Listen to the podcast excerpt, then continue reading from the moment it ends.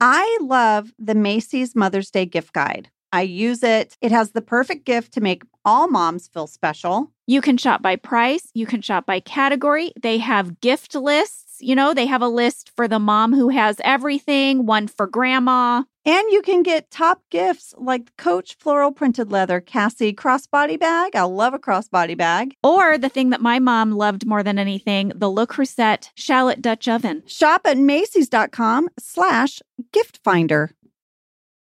If you love tequila cocktails, then check out the award winning 21 Seeds Infused Tequila. It's a one of a kind tequila that is infused with the juice of real fruit. So it's smooth, it's not sweet, it smells fresh and bright, and it tastes incredible. 21 Seeds makes the most delicious and easy margaritas and cocktails so you can focus on the fun, like game night with your besties. With 21 Seeds, you only need two or three ingredients to make your perfect cocktail. Try 21 Seeds Infused Tequila. Learn more at 21seeds.com. Enjoy responsibly 21 Seeds, Diageo, New York, New York.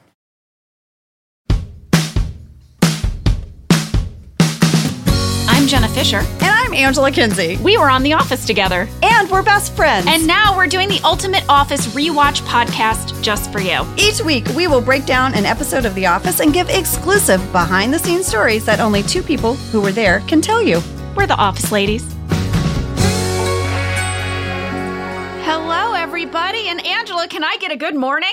Yeah, you can. Good morning, Jenna. Good morning, Sam. Good morning, Cassie. Good morning to you out there who's just starting your day and you're listening to us in your car. Or good evening to my night owls who are listening maybe by the fire, maybe with a glass of wine. I don't know.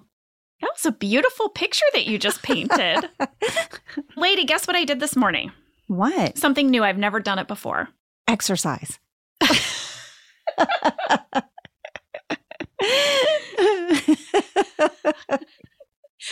no.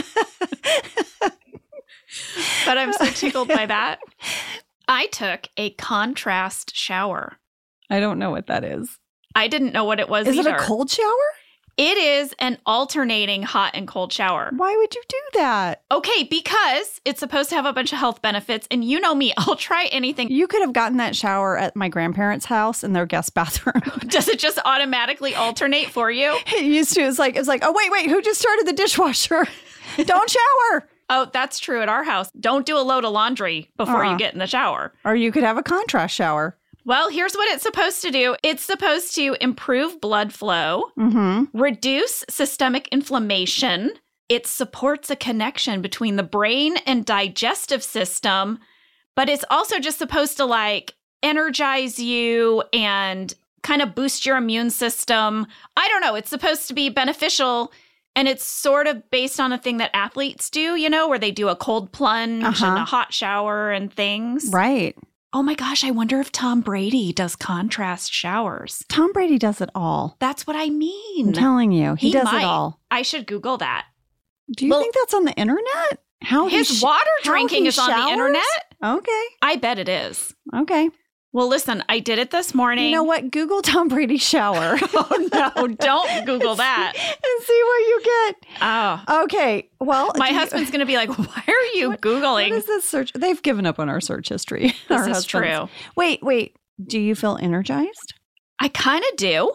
Okay. I do. I definitely felt energized when the freezing cold water hit my body after being in warm water This would just be called grumpy shower in my house. I had to sort of sing it out during the cold part. Like when the cold water hit me, I was like, and it's cold. Yes, it's cold. You turn into like a ye olde musical I act. did. And my kids were like, what is mom doing today? Anyway, there you go. That's what I did today, this Oh. morning. Did you do anything special or new or different, Ange? I did like 15 push ups. This morning Yeah. before we got here? Yeah. Do you remember John Krasinski used to do that? What? Yes, in the mornings, he would get to work and before hair and makeup, he would do a bunch of push ups and a bunch of sit ups Oh my God. I to was, energize I- himself for the morning. You don't remember that? I was No. always so impressed and I was inspired and I thought, oh, I should do that. I tried it one morning and I was like, I'm not doing that again. Well, I didn't do it either. I was lying. I was Oh. doing I was doing a joke, but geez, John. Wow. I know. Should we get into this episode? Let's do it. This episode today is Cafe Disco.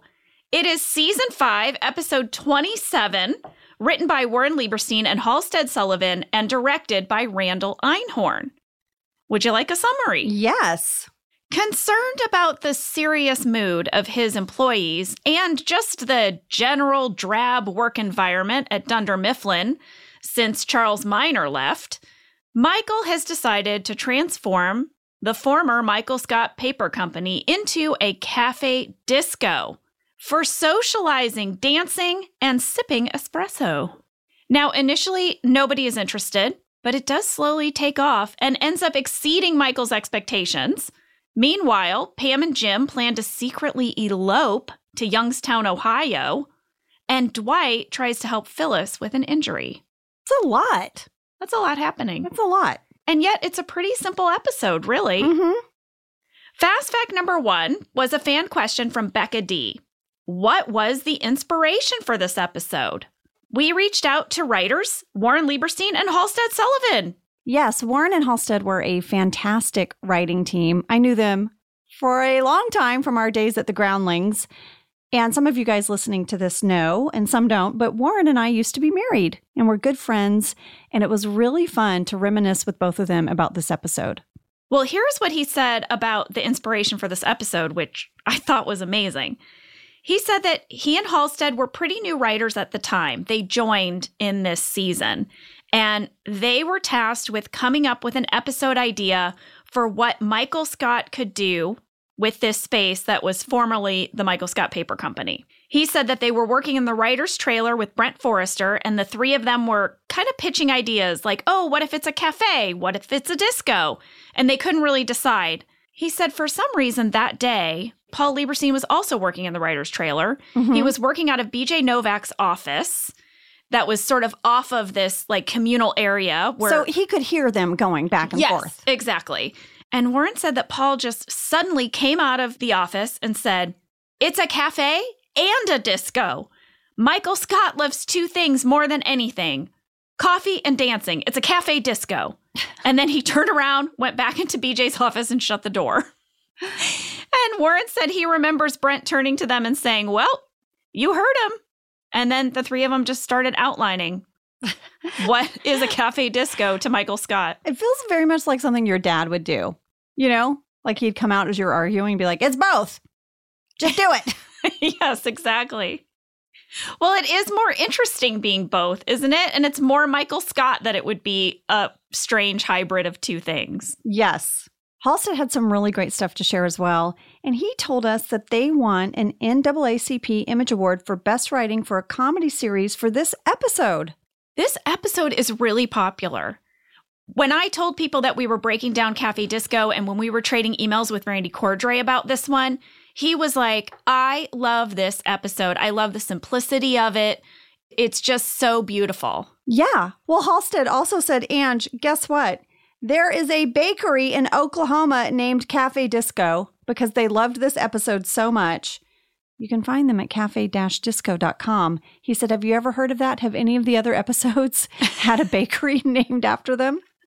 No, we've just heard of shoe la la's, but I think they existed before Michael's shoe la la. That's true. Fast fact number two we shot this episode in four days instead of five. How did we do that?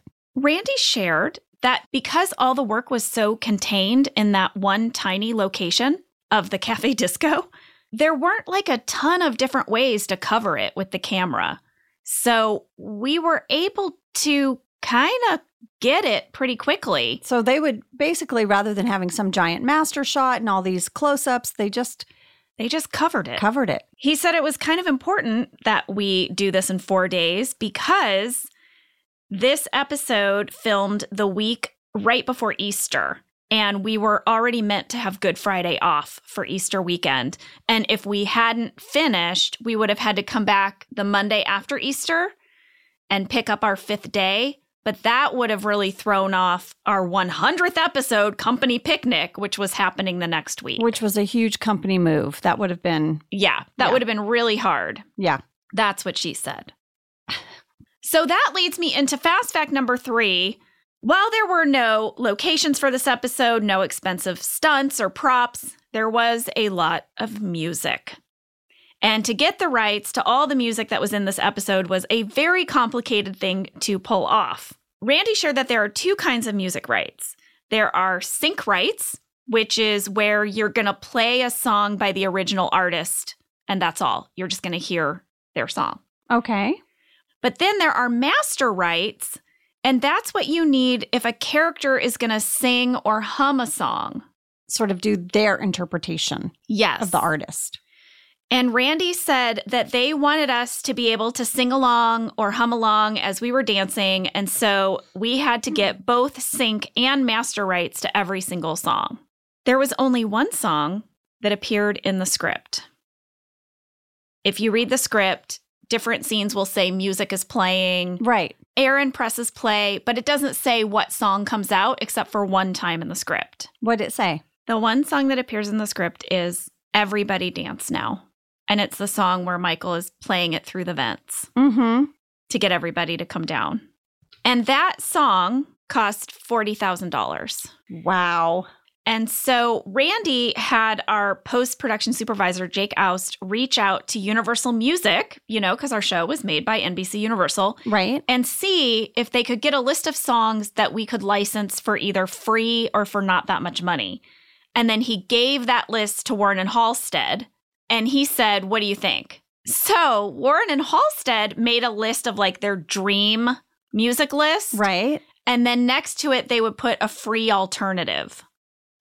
and Randy sent this list over. It was really fascinating to look at. I'll just give one example. You know that opening scene when Michael's kind of dancing alone? Yeah. Their first choice was Disturbia by Rihanna. Okay. Their free alternative, which appears in the show, is Car Wash. All right. For the most part, we had to go with their free alternative. I was going every to say. time. I was going to say. I'm sure. The ultimate music budget for this episode was $85,200. wow. Most of that money paid for Everybody Dance Now and YMCA. But Randy said that another perk of not having that fifth shoot day was that they were able to allocate some of that shoot day's budget to music.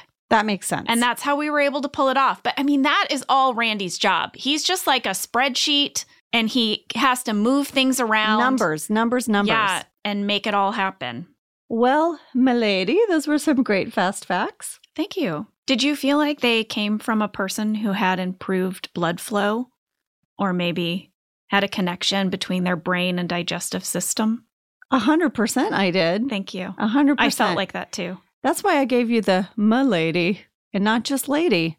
Oh, Yeah, now we know. you got a special one.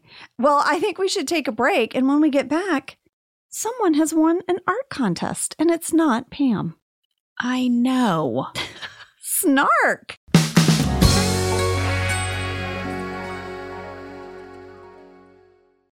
So this winter, we went on a little ski trip with another family and we got an Airbnb, which was so wonderful, right? Because you can make your own breakfast in the morning. We could even go there for lunch to warm up. Listen, I always want a kitchen with kids. Yep. I don't want to call room service for some sliced apples. I want to have my groceries. I need a kitchen. Yes. Well, this is why doing the Airbnb thing was so perfect. Yep. Well, this family we were staying with told us that they listed their house on Airbnb back in California. Oh, that's so smart. I know a lot of people that do this. It's like, oh, we want to go to Disneyland. We can Airbnb our place and then use that money to go. It pays for your trip. Yep. Hosting can easily fit into your lifestyle and is a great way to earn some extra money. So if you have a home but you're not always at home, you have an Airbnb. Your home might be worth more than you think. Find out how much at airbnb.com/host. This show is sponsored by BetterHelp. You know, we all carry around different stressors. Some are big, some are small. I know I keep mine kind of bottled up, and it can start to affect us. Well, therapy is a safe place to get things off your chest and figure out how to work through whatever is weighing you down. If you're thinking of starting therapy, give BetterHelp a try. It's entirely online, designed to be convenient, flexible, and suited to your schedule. Just fill out a brief questionnaire to get matched with a licensed therapist and switch therapists anytime for no additional charge. You can finally get a chance to talk about all those stressors. Get it off your chest with BetterHelp. Visit betterhelp.com slash officeladies today to get 10% off your first month. That's BetterHelp, H-E-L-P dot com slash office ladies. When you travel, do you ever think like, oh no, I hope I locked up? Did I leave a window open? Things like that. Well, that's why you should invest in Simply Safe home security today. Simply Safe was named Best Home Security System in 2024 by the US News and World Report, and Newsweek ranked it Best Customer Service in Home Security. Well, you all have heard me talk about Simply Safe because it really is simple and it does make me feel safe. We went through the website and we picked exactly what we needed for our home. That's what I really like is you can customize what you need to fit your living space, you know? I love our Simply Safe. Simply Safe has given me and many of my listeners real peace of mind, and I want you to have it too. Get 20% off any new Simply Safe system when you sign up for Fast Protect monitoring. Just visit simplysafe.com slash office ladies. That's simplysafe.com slash office ladies. There's no safe like Simply Safe. We are back. And before we dive into this episode, we have an exciting announcement. We do. Office Ladies was nominated once again for the iHeartRadio Podcast of the Year Award. We are so stinking excited. This award is based on votes from the public. That's you guys. It means so much to us. We won last year thanks to you. And you know, I'm not going to lie, I'd really like to win again. Lady, Yeah. I want back to back wins. I do too. I Back want to bookends. back. Bookends. Oh my gosh, yes, I'm going to put my books in the middle of my oh awards. my gosh. All right. So here's the deal the voting is open now. Basically, you vote using Twitter. Okay. You just have to tweet with three hashtags hashtag podcast of the year, hashtag iHeart podcast awards, hashtag office ladies. Yes, that's the most important one. Yes, and we'll put the instructions, you know, in our show notes on our website and on Instagram. And you can find more information at iHeartPodcastAwards.com. I want to win so much. I know. I Is do it too. tacky to say that? It's my truth. I don't think it's tacky. I just I love making the podcast so much. So I do I too. want to win an award for something I love doing. I know. And you know what? You don't want it to be an award that I make you because I did try to make you a lady. I know. It was a good effort. Thank you. You're welcome. you know what? You take one of your daughter's old Barbies and a hot glue gun and a little piece of wood you found. maybe it looks like an award. Maybe it looks like a cry for help. Okay. Should we get into this episode? do it. How does it start? Well, we are in the Dunder Mifflin bullpen when Erin, the new receptionist, squeals that she's won an art contest. Mm-hmm. Pam is not amused. Jenna was not amused. I had for totally forgotten this cold open, and I was like, "Oh my god, Dwight is such an ass in this cold open. he really is." And he's so tickled. He's so pleased with themselves. I do want to point out while Pam is exchanging looks with Dwight in their desk pod, Pam's plant is on her desk, as well as the little candy dispenser with jelly beans. Lady, we got an email from Audrey L., who also noticed Pam's little candy dish. Audrey also mentioned that she really liked my hair in this scene. She thought it was super cute. Did you notice my hair? Yes. It's one of those ponytails where you do ponytail Mm-hmm. and then you, how do you explain it? Then you flip it through itself. like a French. oh my gosh. Not- I 100% did my hair that way for one of my school dances, Hmm. like back in the day. Do people still do that hairstyle? I don't know if they still do the hairstyle, Jenna, but it's clear to me we were meant to be best friends because I once went to a high school dance with a side ponytail, Mm. and that was my choice. I styled it like that on purpose. Well, we often did ponytails when there was a standalone cold open. It was a way to differentiate Pam's look and hair from the actual episode. So, something if you feel like it, you could track it and see when Pam has ponytails. It's usually the cold open. We did a lot of that with Angela Martin too. Just something different. It wasn't always a ponytail, but just something a little different for a cold open. I remember, Angela, early in the series, you did a lot of buns, Ugh. and then they started to give you headaches. Horrible headaches, guys. But then I remember you were like, you know what? I'll do a bun for the cold open. Yeah. You didn't want to like get rid of this hairstyle for Angela completely because it had been so established. But if you did a bun for a cold open, you only had to wear it for like four hours. Exactly. Our one full day, maybe. Yes, but not five days. Not all five day. days for 12 hours. I guess I just have one more question about this, which is Did you ever wear a bun to a school dance? No. No, but I did wear an updo the year we won the SAG award and I was super pregnant. I had an updo. I liked that on you. That looked nice. Thank you. Yeah. I was just so pregnant. I just was like, do I have to get in an evening gown? Oh, but no, no buns at high school dances. I don't think I did either. It's a bold choice It in, is in high school. true. Yeah. Well, this episode starts with Michael dancing by himself to car wash in what was Michael Scott Paper Company. All I could think about when I was watching him in there dancing was look at all the stuff Phil Shea had to get. Mm-hmm. He had to get an espresso maker, then the little espresso coffee cups and saucers, napkins, espresso coffee, the boombox, a lava lamp, a little desk lamp, a lay, all kinds of coffee accessories, an empty cheese puff container. Mm-hmm. Mm-hmm. Couple of chairs, and then eventually he'd have to get a tiny disco ball and some kind of the I don't know, were they red chili pepper lights? Oh yeah. Yeah. So Phil Shea, once again, simple episode, but he had all these little things he had to get. A lot of details. Yeah. Michael comes up to the office now and he would like to have lunch with someone. Yeah, he really loved lunches at Michael Scott Paper Company. you know, I have to say, why did the camaraderie between Pam, Michael, and Ryan have to end? I was loving it. Now it seems like, you know, their relationship is just kind of back where it started. I think that happens sometimes. I guess it does. They've sort of returned to their old roles, Mm-hmm. their I- routines. Well, then Michael has this kind of depressing talking head where he says, At Dunder Mifflin, there is a very strict no lunch with the boss policy, and I don't know who instituted it. That broke my heart. I know. You know, Ryan says he can't have lunch with Michael because he's doing five small meals a day. That was a really popular thing. Have you ever done that? I think that's just how I naturally eat. I thought of you when he said that. That is not how I naturally eat. I just sort of snack all day. Here's what I need to get through a day I need three full meals. I also need a snack, and I'm going to need a dessert. I forget to eat until about noon, and then I'm crazy hungry. And then I don't understand forgetting to eat. I don't I, I, I wake up and the first thing I think of is when am I eating?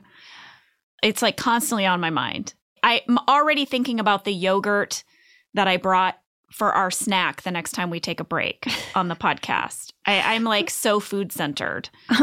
well, no one wants to have lunch with Michael. They say they have a lot of work to do. Michael starts doing his robot. Pam has to take the battery out, or he'll just keep going, I guess. During this scene at three minutes, three seconds, there is a shot of my outfit. I have to point it out. I'm, I noticed it. I am wearing a gray cardigan, a gray blouse, a gray skirt, and Jenna, I am wearing gray tights. I am wearing something on my legs. I never wore anything on my legs. I don't know why in this episode, but I do.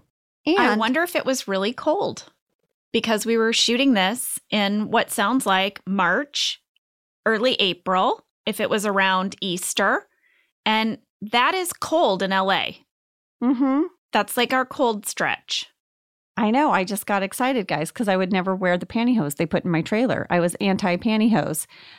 Also, maybe did you notice my shoes? I'm going to bring them up later. I didn't, Okay. but you're going to make me wait. Yeah. Okay. At three minutes, 10 seconds, Erin finds a map of Youngstown, Ohio in the printer. And she brings it to Dwight. And he says, This is a map to the Superior Court. And the only reason to go there is if you've been charged with a crime or if you want to try to get a learner's permit at 14 and a half. But this scene starts with Erin saying, Hi guys, how you doing? And then Dwight is like, Aaron, how many times do I have to tell you it's not necessary for you to ask us how we are every time you interact with us? We got a fan question from Lloyd C. in Australia, who said, I recall in a previous podcast, it was mentioned that Rain Wilson made a big announcement about not needing to ask how his weekend was at the start of each week. he said, just assume it was good. Is this bit at Rain's desk between Dwight and Aaron maybe based on Rain's weekend question rule? I don't know, but I will tell you the minute I saw that, it was the first thing I thought of. Same, same here. I was like, that just feels like rain. Yes. Yes. We also had a fan catch from Samantha R., who said that Dwight mentions one of the reasons you would go to the courthouse is to obtain a learner's permit at age 14 and a half instead of 15. However, you have to be 16 to obtain a learner's permit. This has always stood out to me. And then Hannah W. said, I'm from Ohio and the minimum age for a learner's permit is 15 and a half. Well, I had to know. Okay. Here's the deal you must be 15 and a half to obtain a learner's permit to drive a car. However, you can get a learner's permit for a motorized bicycle at the age of 14. All right, that's next year for Isabel and Jack. And I cannot imagine those two, my kids, with anything motorized. Well, I if- don't want them on anything that moves faster than a bicycle. if you were in Youngstown, Ohio, they could get a learner's permit. Oh my gosh. Dwight had a really funny deleted talking head here. Oh, I can't wait. I'm going to read it to you. It cracked me up. Very sarcastically, Dwight says, Oh no, I love Ohio. Next time you're there, say hi to my cousin Emil and then kick him in the groin area because he's a cheat and a ball hog. And if he's still married to Clarissa, kick her in the groin area too because she's a heartbreaking tart and a ball hog. Gosh. What were they playing? Did they play like basketball and Clarissa and Emil like hog the ball? What is happening in Ohio? Dwight's family is a mystery and very complex.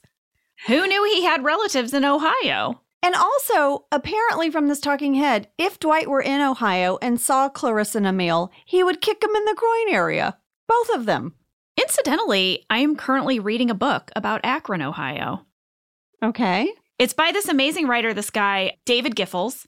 He lives in Ohio, and he and his wife decided to put a lowball offer on this like broken down house mansion. Like literally when he describes it, there's like sunshine coming through this right, right. thing. It's like the money pit. A hundred percent the money pit. And the book is just a memoir of them fixing it up absolutely by themselves while they lived in it. I don't know. It's just this amazing book and I'm loving it. I had thought of it for my dad, who's a big like DIY fixer Yeah, person. Yeah. I gave it to him for his birthday and he loved it. So I like Ohio, at least through the eyes of this book for sure. Are you and I going to get a fixer upper in Ohio?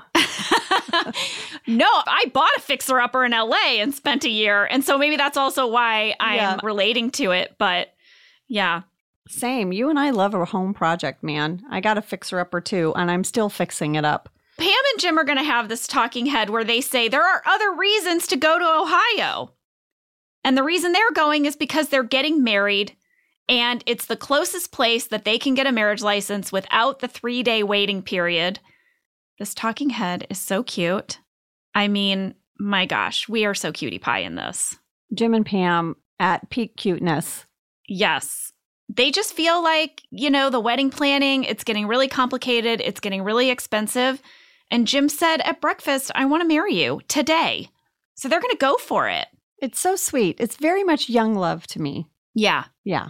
But I also remember in wedding planning having that moment where you get overwhelmed and you're like, why are we doing this? I know. So I could relate as well. I mean, Josh and I, we went to the courthouse in Santa Barbara a month before our wedding, and we're like, just get married.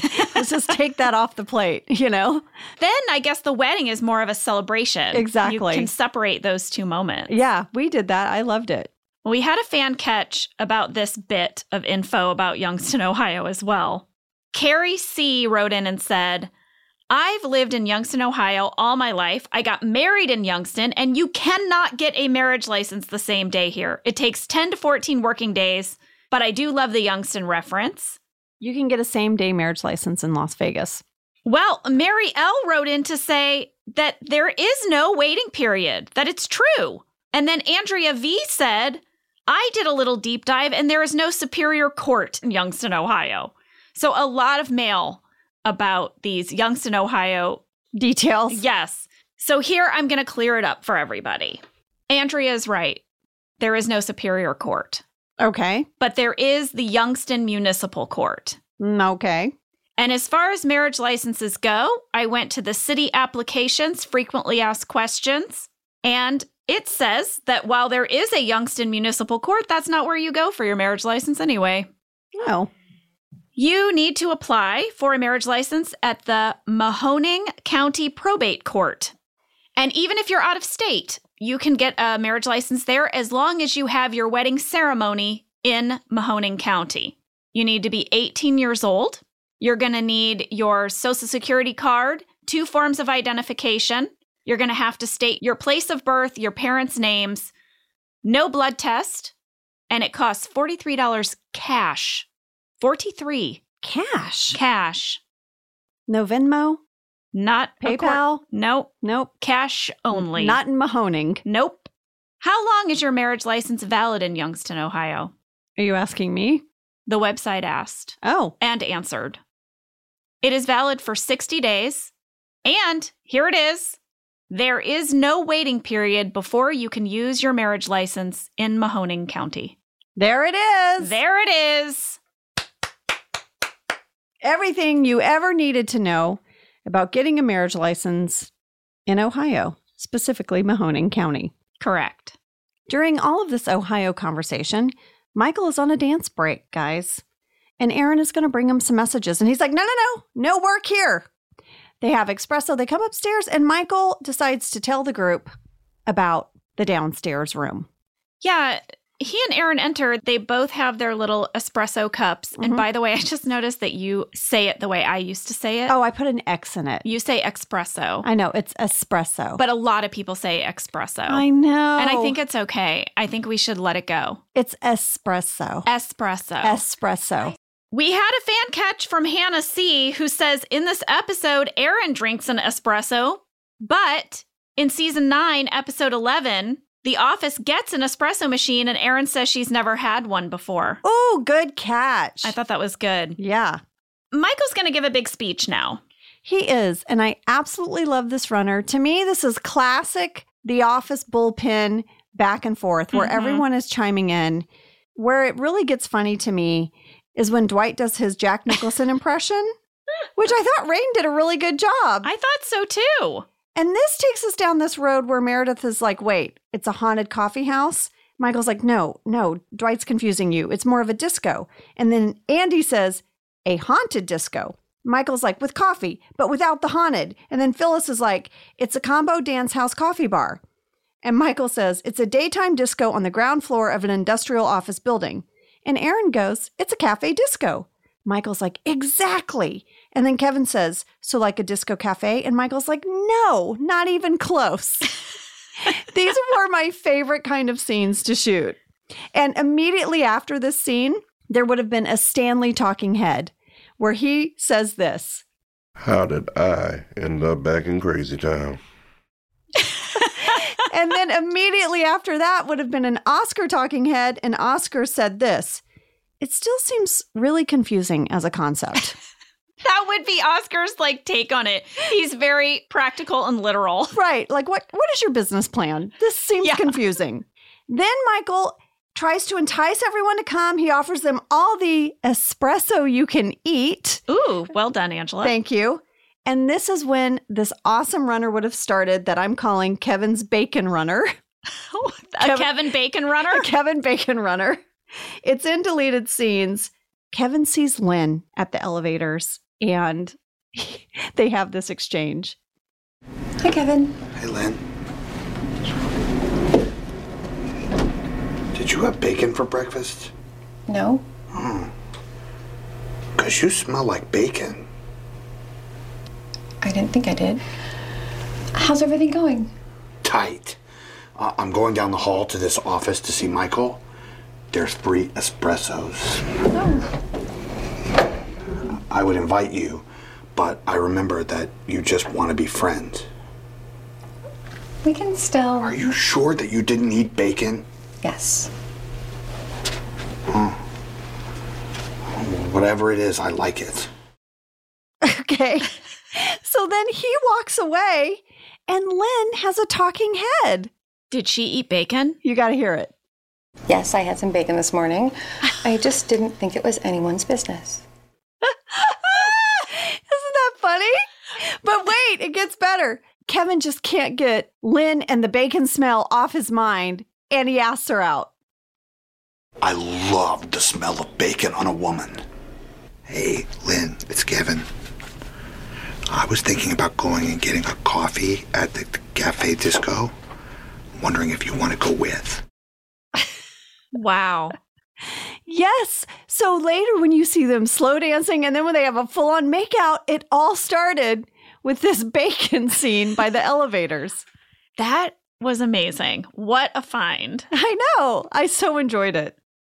Well, when Michael is kind of describing his inspiration for this disco and how it's going to bring people together and it's going to make people happy and kind of break them out of their funk, I have to say that he is right on about disco Yeah. in general. I was reading a bunch about disco and listening to disco music when I was prepping this episode. this is very you. I know. This I is like your a sounds theme. of Scranton. it is. It really is.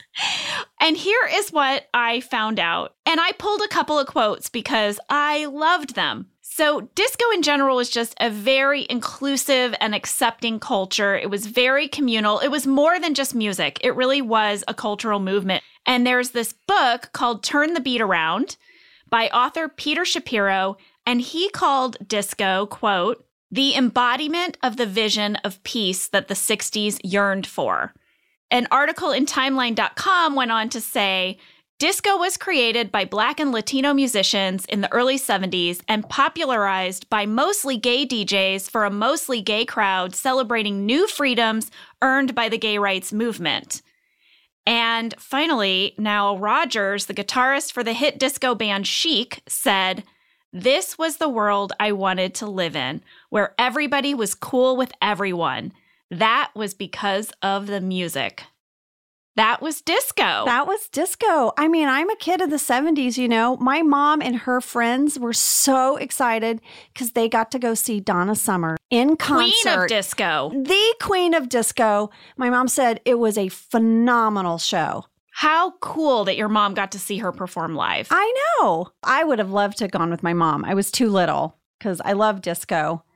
But Angela Martin, of course, is not a fan of Michael pulling everyone off of work and taking them down to his disco cafe, Cafe disco. his cafe disco. and you'll see that Kevin is there very messily making his espresso. And it's because he's waiting for Lynn. Had you seen all of that deleted runner, you would know he's hoping Lynn will show up. In fact, in the shooting draft, the scene is more extended, and Kevin tells Michael he's waiting for Lynn wow. before Angela enters. And this scene, when I enter, I could barely get through, Jenna.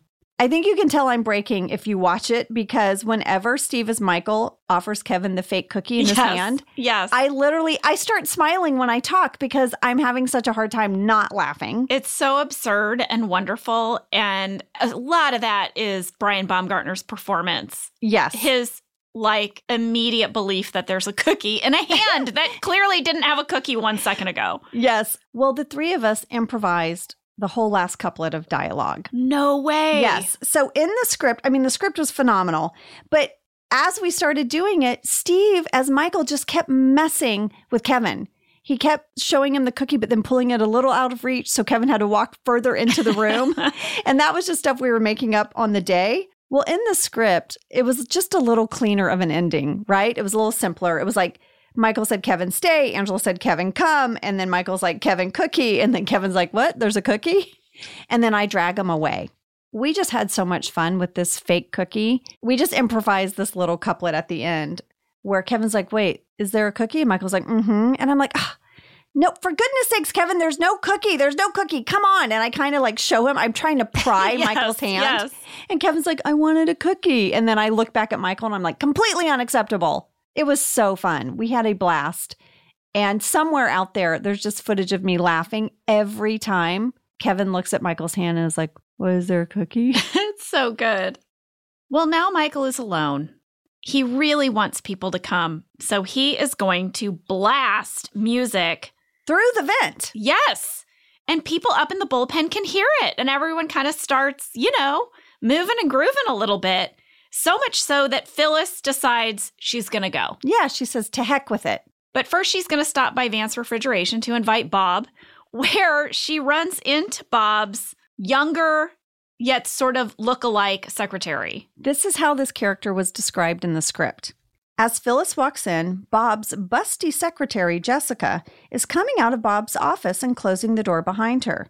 She wears a low cut top. Phyllis looks her up and down.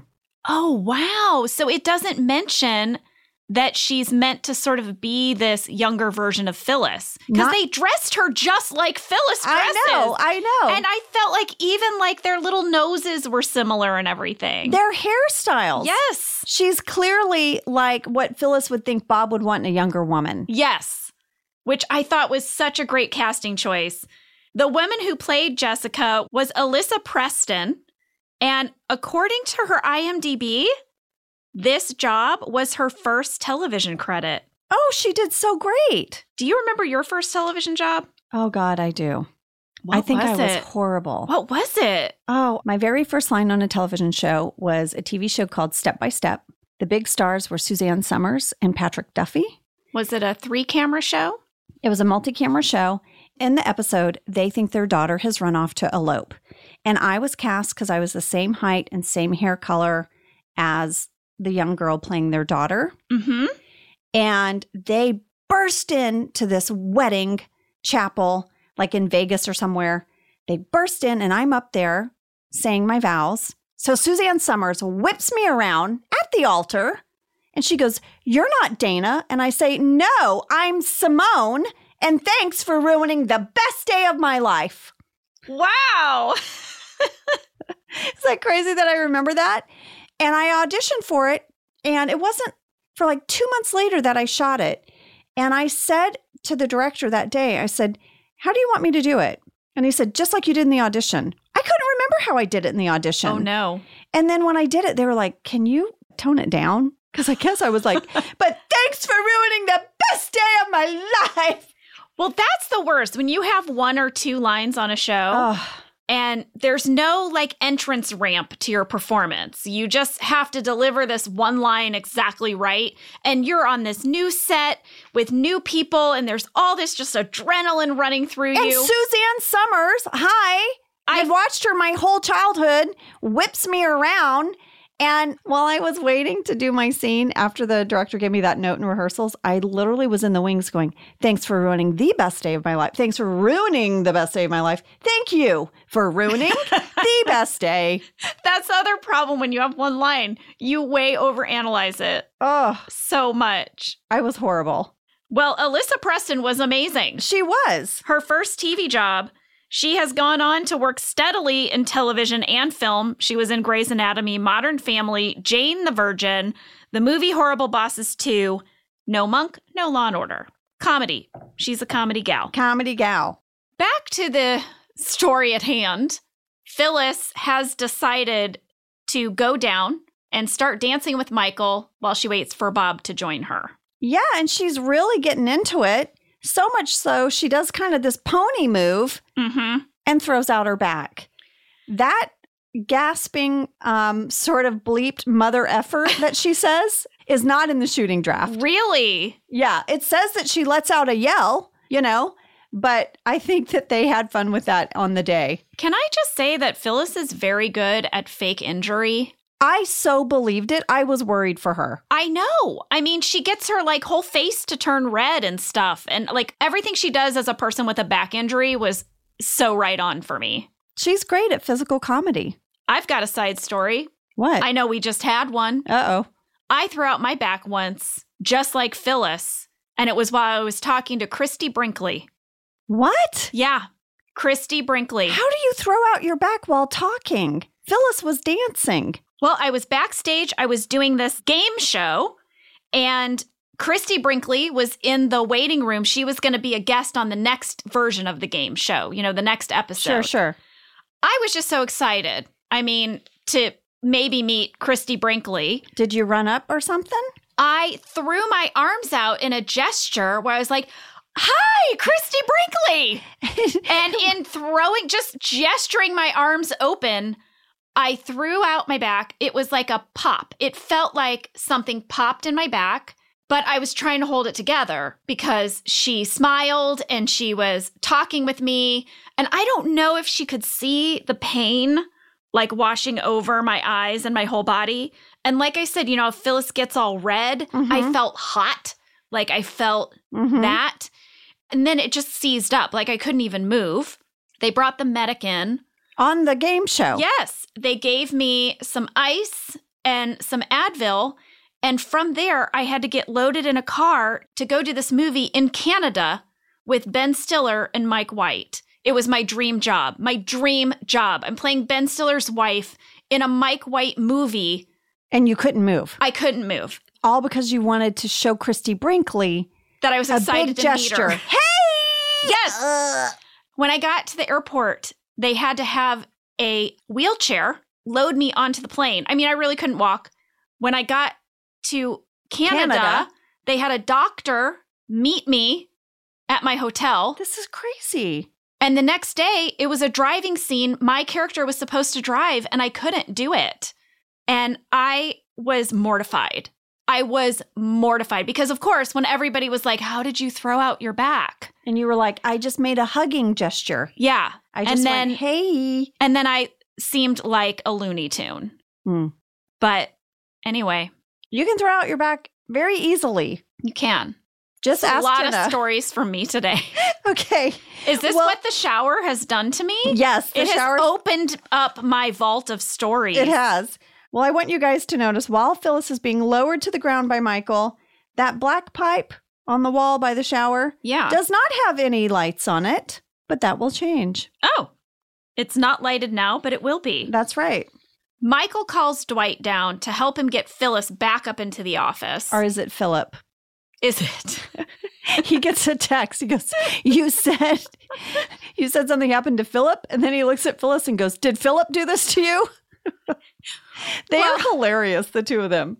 Well, this is going to start a whole runner where Dwight is going to be tasked with taking care of Phyllis in the conference room. They're Mhm. going to wheel her in there. He's going to shut all the curtains. Yeah, And then there's a huge commotion. He comes out in just his tank top.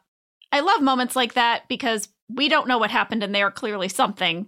Halstead shared that in addition to being tasked with creating a storyline that used the old Michael Scott Paper Company set, they also needed a storyline that they could cut away to. They needed somewhere to go. But that story also had to take place at Dunder Mifflin because we did not have the budget to go anywhere. right. And we only had four days. So, this story of Phyllis throwing out her back and Dwight helping her was the solution.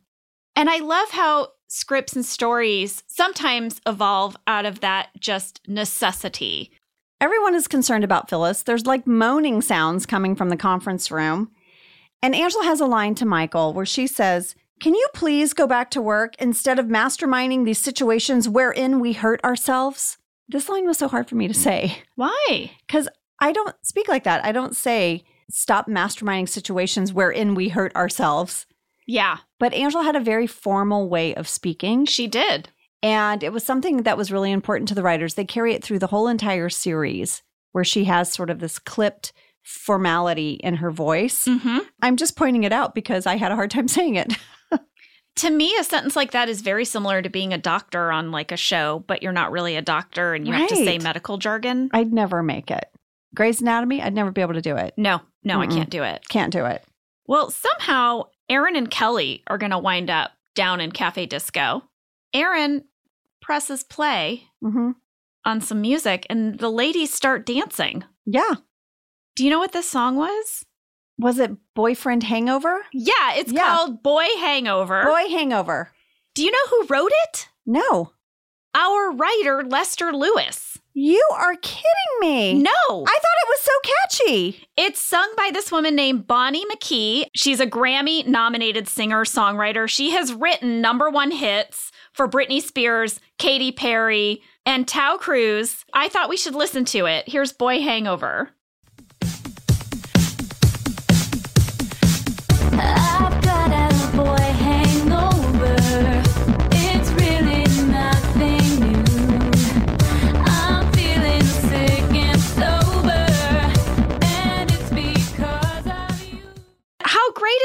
Lester wrote the lyrics to that song. It's so good. I loved the song. I thought it was catchy. I downloaded it and now I have it. Oh, This was one of the songs I was listening to, you know, because I like to stay on theme while Yeah. working on an episode. yeah. Well, maybe we should take a break. I want to go eat my yogurt. It's been on my mind. Honey, I know if it. you are I know okay it. with that. I, I saw you eyeing your snack bag. know. It's time. It's time. We'll be back We'll after be I eat my back. yogurt.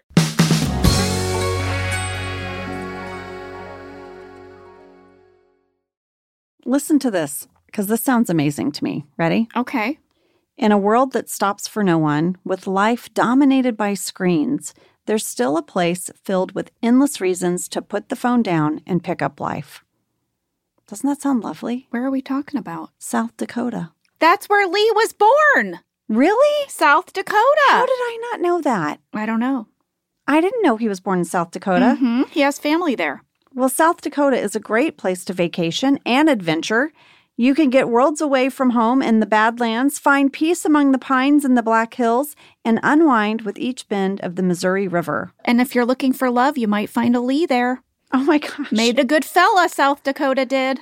From Sioux Falls to Deadwood, you'll find yourself getting lost in a place that brings you closer to the world around you. You can immerse yourself in the creativity of both contemporary and traditional crafts. See why there's so much South Dakota, so little time at travelsouthdakota.com. This podcast is brought to you by Squarespace. Finding work life balance can be tough, but Squarespace gives you the tools to reach your goals and have time to celebrate.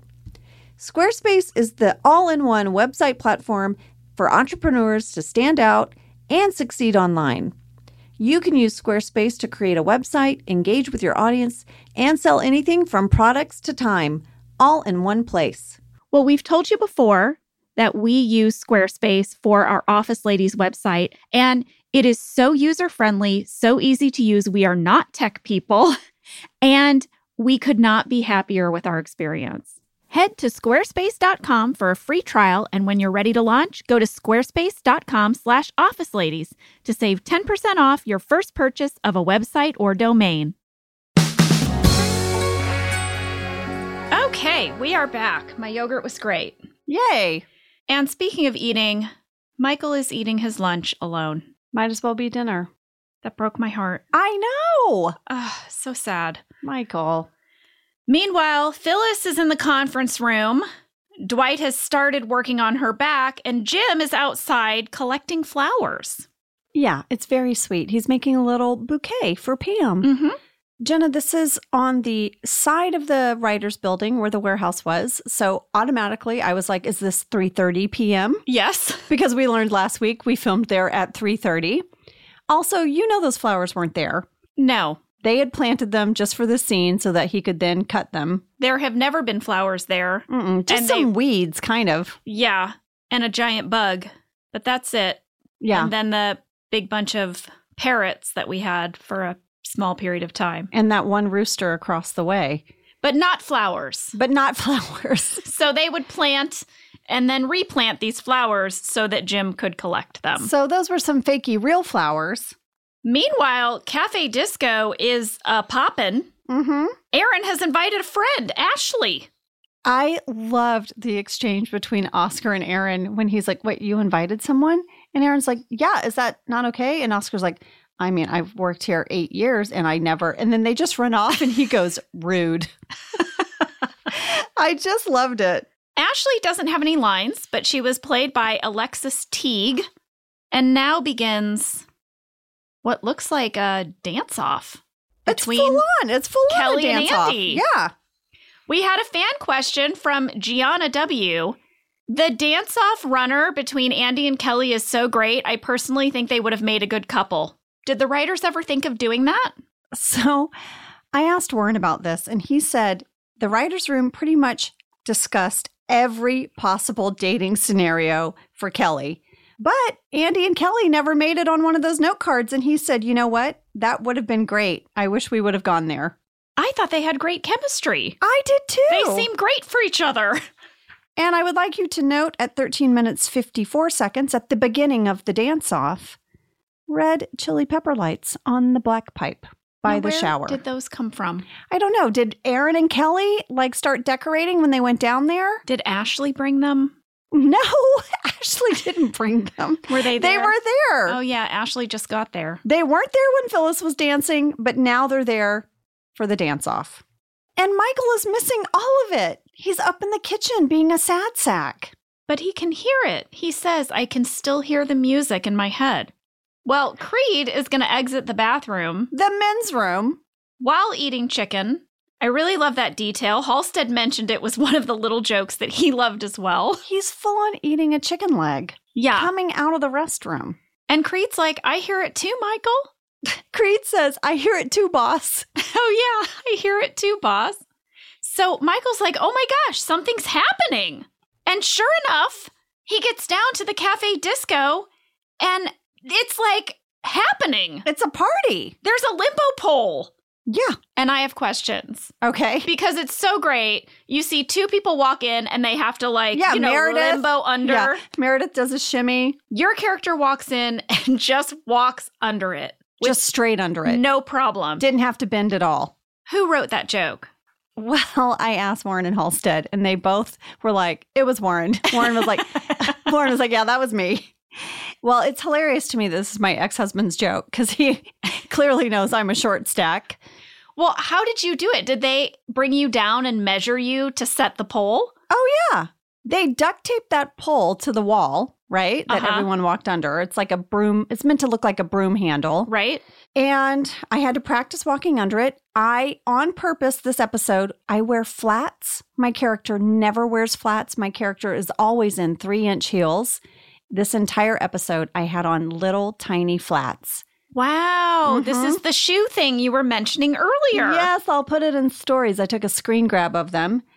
And I did ever so slightly, guys, have to tilt my head, just very tiny, hmm but I could walk right under that pole. It was so funny. I'm the person, guys, when your plane lands and everyone stands up and they're waiting and everyone has to duck because the overhead compartments, you know, when you Yeah. are still at your seat, Mm-hmm. you haven't been able to get in the aisle because there's so many people getting their stuff. Yep. I can stand fully upright under the Oh. overhead. That must feel so good. Yeah. I just look at all these people hunched over while they're waiting to get off a plane. I got no problem. But don't ask you to get something off the top shelf. No. Why would I put anything on the top shelf? You don't. Mm-mm. The only reason Angela is there is to get some signatures on a piece of paper. And Michael says he's only going to give her one signature per song. Mm-hmm. And Angela, you have this line where you say, I don't like the general spirit of music. My character says, Look, I hate to be that person. hmm but I just don't like the general spirit of music. Renee from Fargo, North Dakota would like to know who wrote that line. She loves it. So we asked Warren and Halstead this question, and Warren said it's probably his favorite question because he loves that line too. He shared that he and Halstead were writing together on a short lived show for the WB called Modern Men, starring Jane Seymour and Max Greenfield. And in one of the episodes, one of the guys is trying to break up with his drab girlfriend, played by guest actor Arden Mirren. Oh, I love her. She's hilarious. She's so funny. Warren said she was amazingly funny, and Halstead and Warren had pitched a line that she hates music. And what Arden's character said was, not a fan, like about music. Yeah. And they said that Arden killed it and it was really funny. And when they went to write this episode, they really could see Angela identifying with that, and they borrowed their own line and added a little tweak. I think it is such an amazing character trait for a person to just be like, I don't get music. Yeah, I'm not a fan. I'm not a big music person myself. I know this about you, Jenna, because when we went on our writer's retreat, you were very concentrated on our meal plan. What were we going to be eating? Yes. And I said something like, What about a playlist for the car ride? And you're like, Yeah, I don't care. I don't know if this is why, but the car that I drove out to LA, Mm-hmm. it had no air conditioning and no working radio. Oh my gosh. You were driving in a car with no music on a road trip? Yeah, and I also had this car in college and my college was 3 hours from my hometown, and so I would often drive very very very long distances in silence. Jenna. or I sometimes did bring like an old fashioned cassette player. And hit play, I and hope. Yeah, I could play off of that. But I got really conditioned to driving without sound. And now I listen to news or podcasts, but I just never kind of got into playlists or Oh my music. I gosh. find it like, I don't know.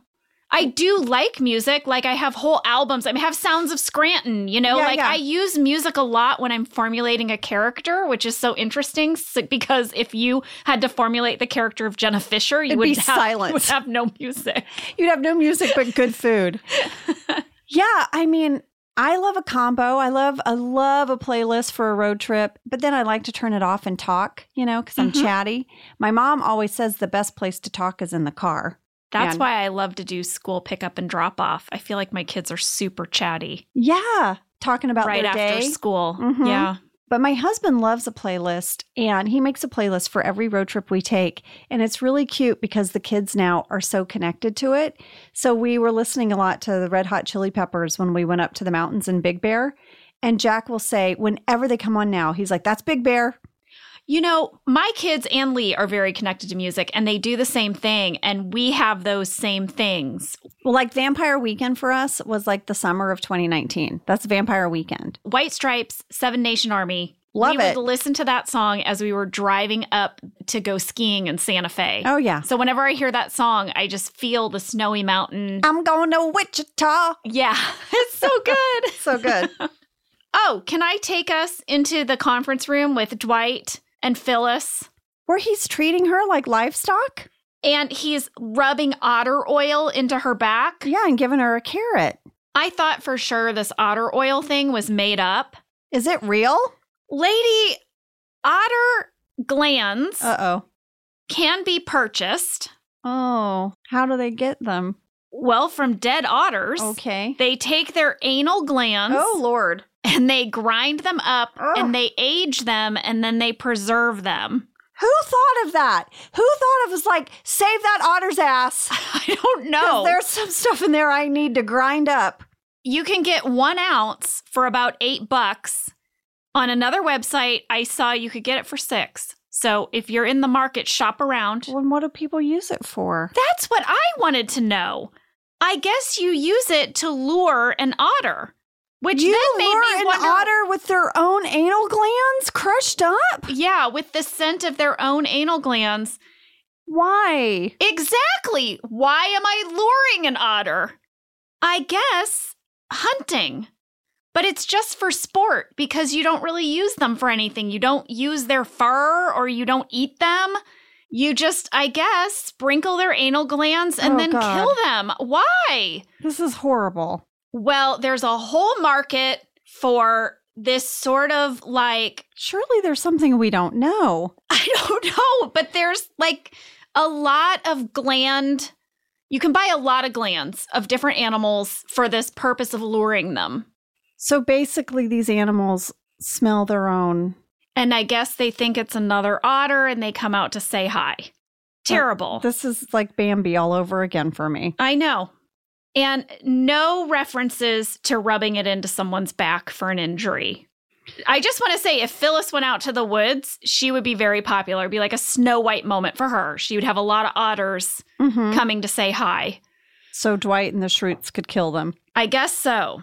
But that is some information I found. I'm confused by all of that information, but thank you for sharing it. You're welcome. Okay. There is a full on dance competition happening now. There sure is. And we got mail from Alexis W. in Australia, who said, I have to know if the dance competition between Andy and Kelly was freestyle or scripted. Lady, I went to the script. Mm-hmm. And guess what? It is fully scripted. I'm going to read you the descriptions. Here is Andy's dance off description of the Okay. script. Andy takes a chair and hops over the back of it, turns around, does a Fred Astaire walk over it so that the chair's back falls to the ground. He picks it up, sits on it, and spins on it in a Bob Fosse fashion, flashing jazz hands. He then throws one leg over the back of the chair, gets up, picks up the chair, and pretends that the chair is attacking him, and then pretends to be killed by the chair. he gets up and eyes Kelly like, try to top that. Kelly's description is this Kelly walks over to the shower area. She pretends to turn on the shower and mimes getting wet and lathering herself with soap. Oh my. She then walks to the chair, which is next to where Andy stands. She stops at the chair, turns like a runway model, winks at Andy, picks up the chair, and walks back to the shower area with it. She sits down, arches her back a la Flashdance, and pretends to be drenched by the shower. She whips her hair around her head in a frenzy. Then Kelly starts crunking. Okay. That's a dance move. She's putting all her best stuff out there. She is. Well, you might notice that the way it is described is not exactly how you end up seeing it in the show. And that is because Randy did hire a choreographer. And the choreographer's job was to interpret the script and then work with the actors to come up with their moves. Randy said our choreographer's name was Mary Ann Kellogg, and she came to us via recommendation from our first AD, Kelly Cantley. Randy said she was absolutely superb and really got this scene.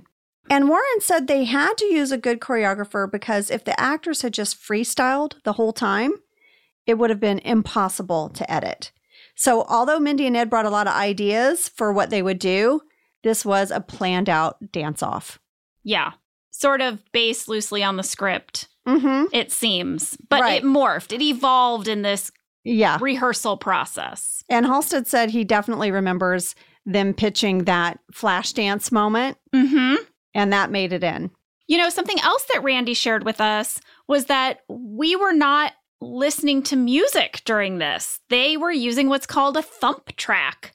Again, for editing purposes, they would just have this speaker that would play like the sort of baseline beat of Uh-huh. the song so that the actors would be on tempo. But for editing purposes, they put the song on later. I know. So these guys are doing this whole thing. You were there. Was it so crazy? it was so crazy. And also, this is not about the dance off, but I could always really tell when there was no music when Ellie was dancing. Because Ellie just kind of does these jabs and kind of runs in place, like not at all to what the beat of the song was that's playing. But there was one little moment in the background. I start to tidy up Yes. And Michael tells Angela to stop. And this cracked me up, Jenna, because I do this in real life.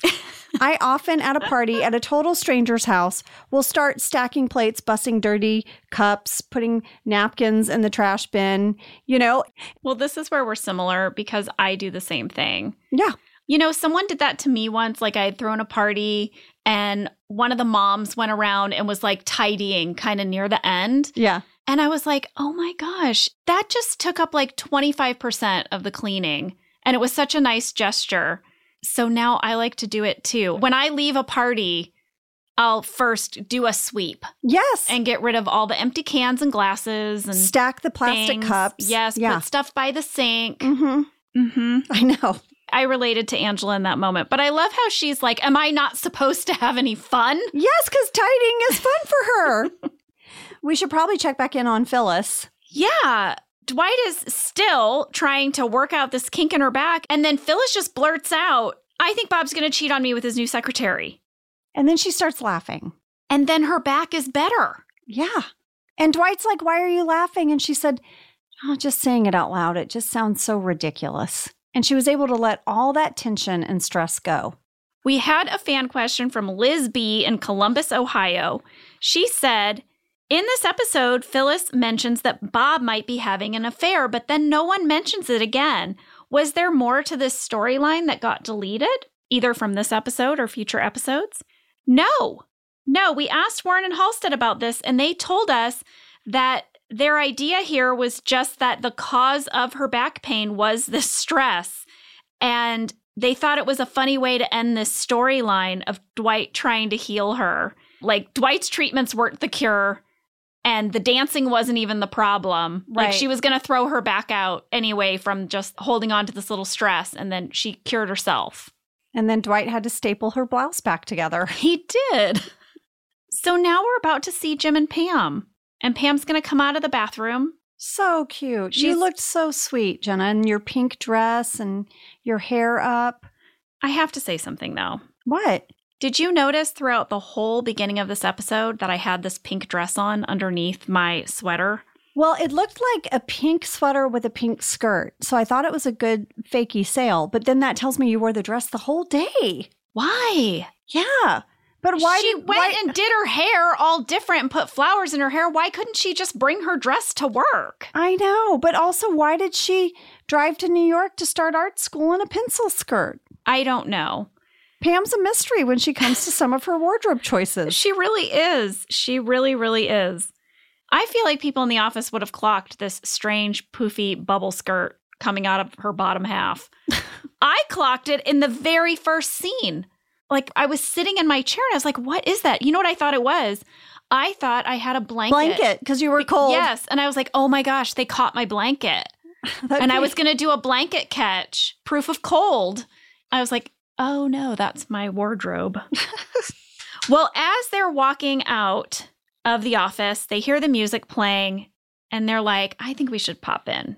We should go just for a minute before Right. we head to the courthouse. I think Jim says it would mean so much to Mm. him. hmm. Michael is thrilled.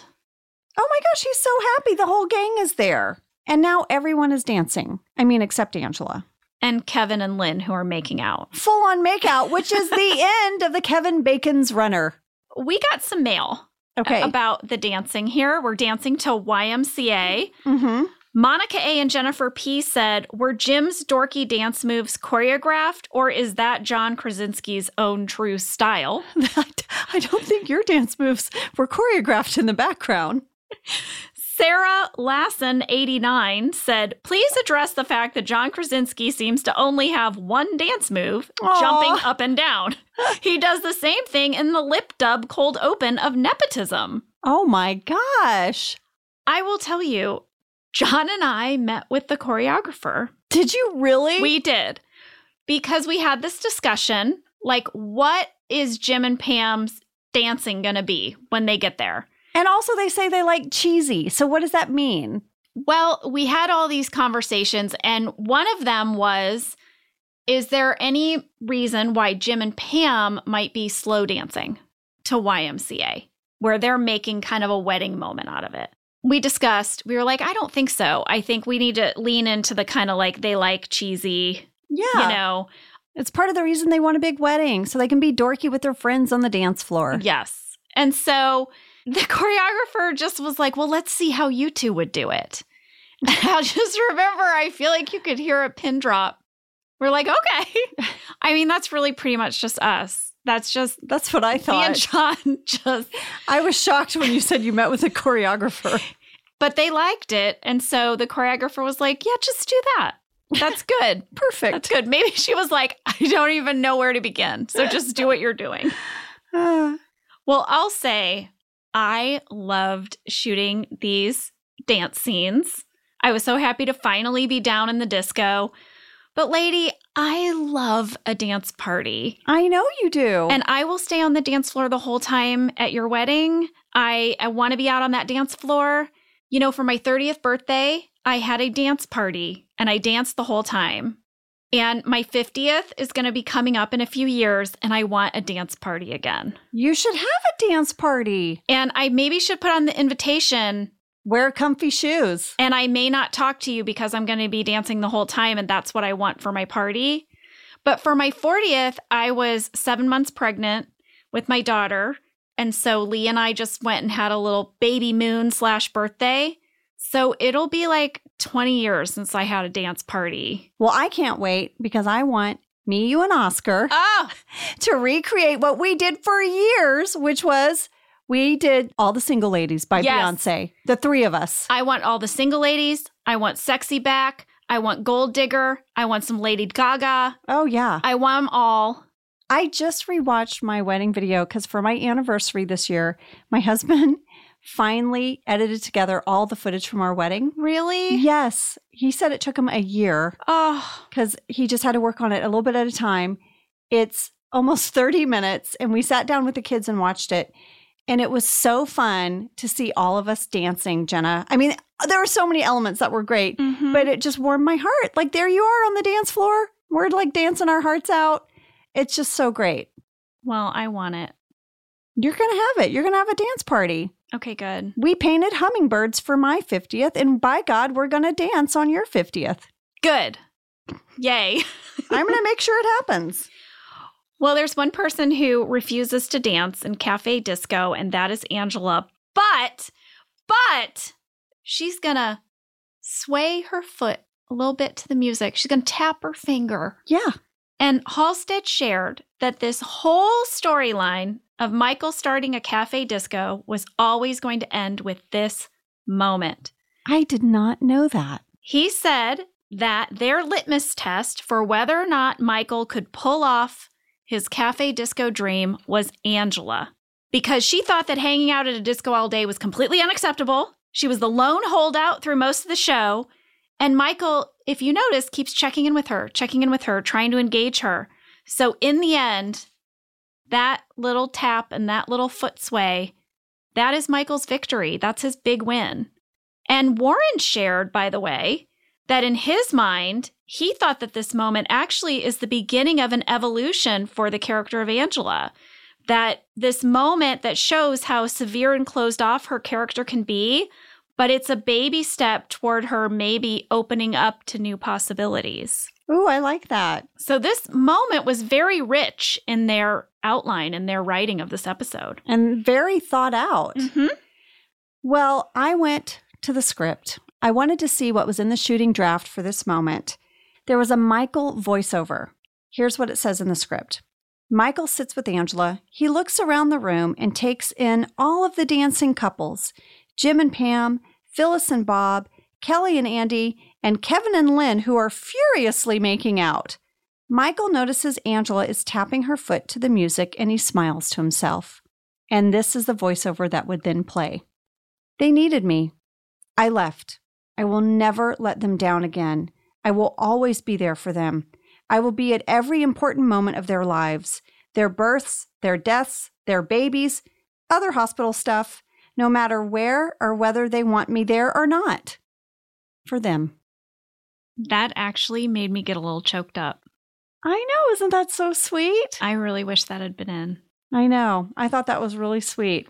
One other thing I want to share is that when we were filming in Cafe Disco and trying to figure out this moment of how Michael would see my foot swaying, my finger tapping, we shot just a quick little tag that didn't make it in.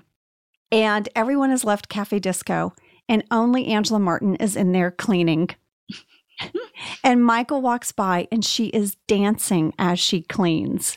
Why do I remember this? We just shot it really quickly and just as an alt, just in case. Yeah, like you actually respond to the music when everybody's left. Everyone's but it's left. still that victory. He still got you. Yeah, but that didn't make it in. It's not in the shooting draft, it's not in deleted scenes, but that was an alt that they shot. I wonder if we were all like waiting in the hallway while you did that or something because I have such a memory of it. It was really quick. We just sort of grabbed it in the moment.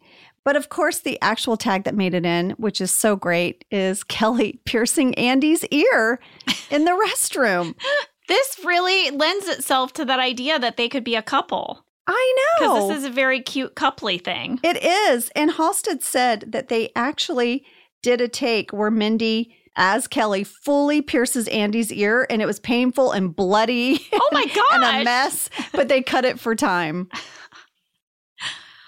Well, that's it, guys. That's Cafe Disco. It is, and it was so fun. I loved rewatching this. Thank you so much to Warren Lieberstein and Halstead Sullivan, Randy Cordray for giving us all kinds of fun behind the scenes details. And, lady, before we go, you know how at the beginning of the episodes we always say, like, when do you listen? Where do you listen? You always say good morning, and Yes. then you remember that people might not listen in the morning. Yes.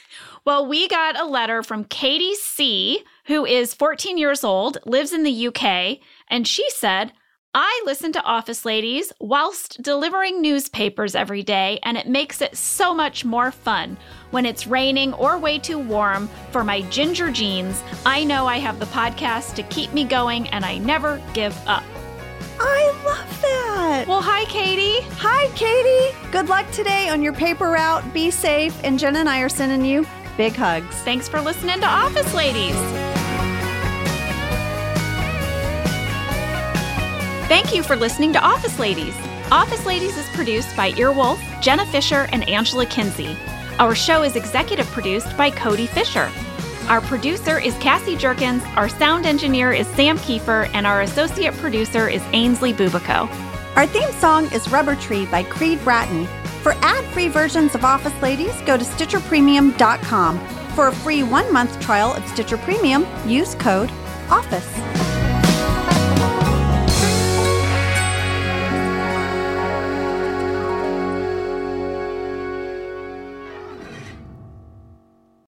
Life is a highway, and on it there will be many chicken sandwiches. But there's only one McCrispy. So go ahead and hit the turn signal if you know about this juicy gem of a detour.